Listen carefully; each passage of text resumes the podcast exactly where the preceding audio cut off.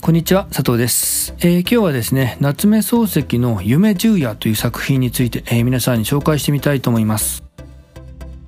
えー、今回ご紹介するのは夏目漱石の夢十夜の第一夜になります、えー、これからお話しする内容には、えー、物語の結末に触れる部分がありますので、まあ、いわゆるネタバレですね。ネタバレの部分が含まれますので、まあ、これから読もうと思っている皆さんは一度読み終わってからもう一度戻ってきてください、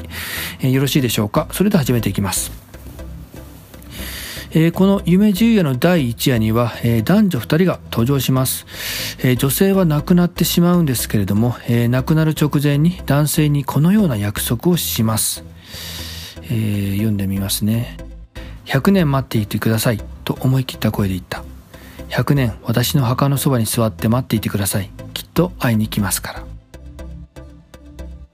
ら。女性は男性に、自分が死んだら墓を作ってほしいと、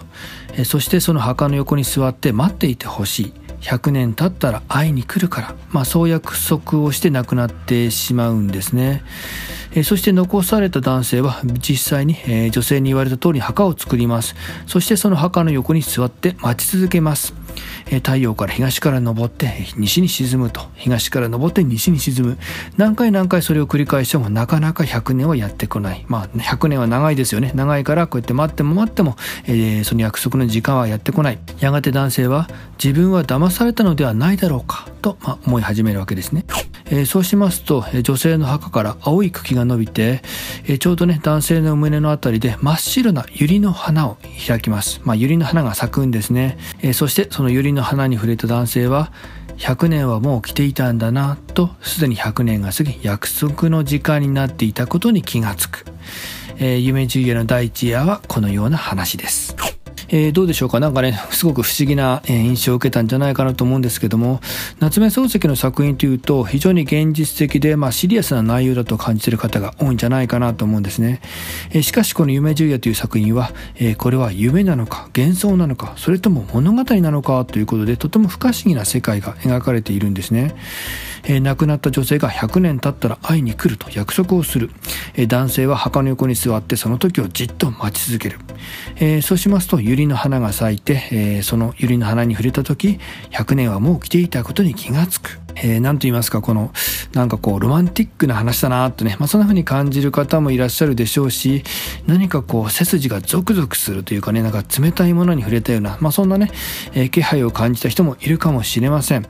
えー、読み手によって物語の印象が大きく変化していく、ちょっとね、え、いろんな意味で面白いし、不可思議な作品なんじゃないかなと、まあ、私はそんな風に感じています。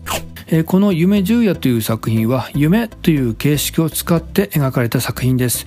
えー、で、実際にですね、夏目漱石が見た夢をそのまま描いているのか、それとも夢物語という形式を使った創作なのか、えー、そのあたりははっきりとされてないんですね。え、ただ、この夢という形式を取ることによって、えー、と言いますか、この不可思議で現実離れしたような展開でも、なんか違和感なく頭の中に染み込んでくる、まあ、そんな作品になってるんじゃないかなと私は感じています。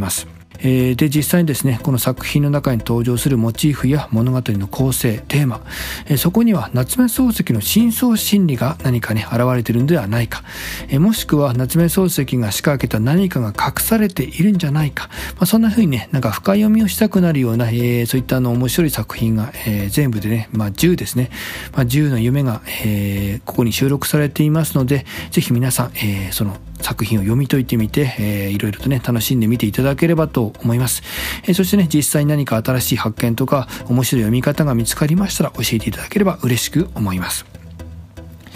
えー、このチャンネルですね、このような感じで、えー、文学作品を通して考えていくヒントを提供していきたいと思っています。えー、よろしければ一緒になって盛り上げていただければ嬉しく思います。え今日はですね、夏目漱石の夢十夜、えその中の第1夜について、え皆さんに紹介してみました、え今回の内容はこれで終了です。ありがとうございました。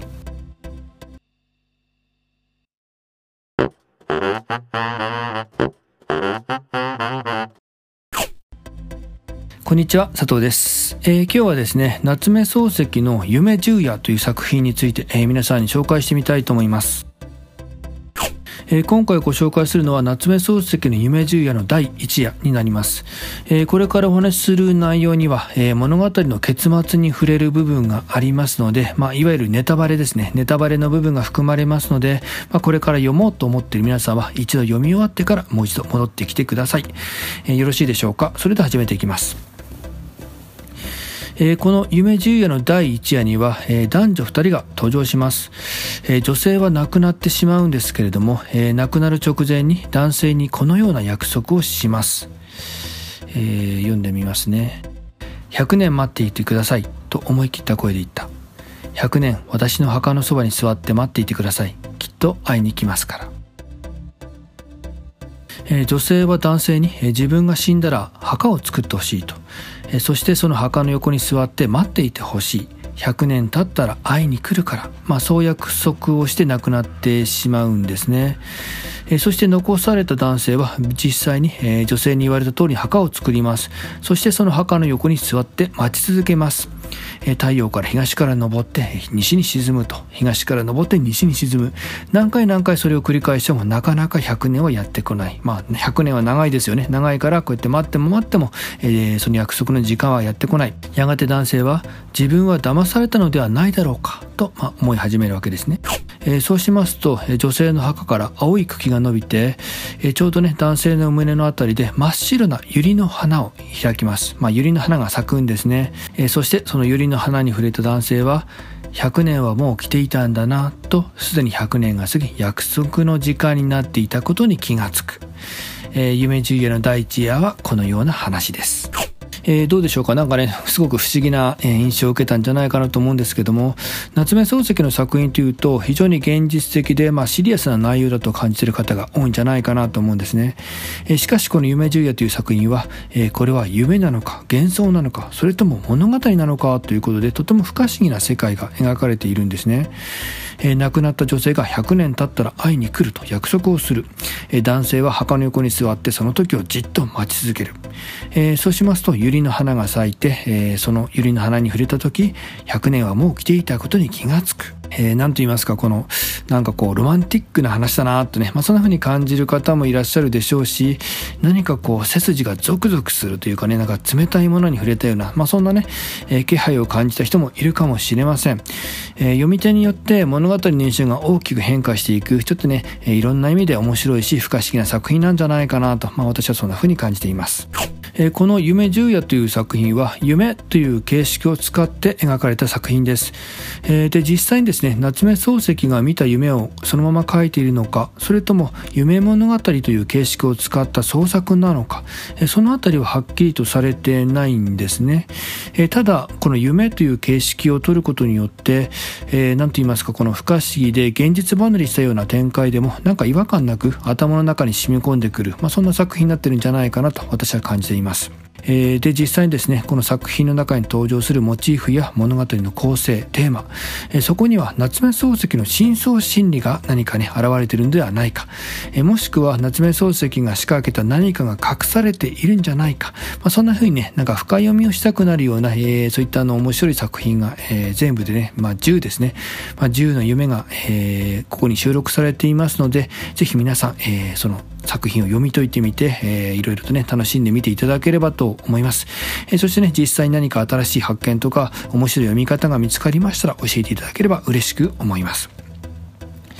えー、このチャンネルですね、このような感じで、えー、文学作品を通して考えていくヒントを提供していきたいと思っています。えー、よろしければ一緒になって盛り上げていただければ嬉しく思います。え今日はですね、夏目漱石の夢十夜、えその中の第1夜について、え皆さんに紹介してみました。え今回の内容はこれで終了です。ありがとうございました。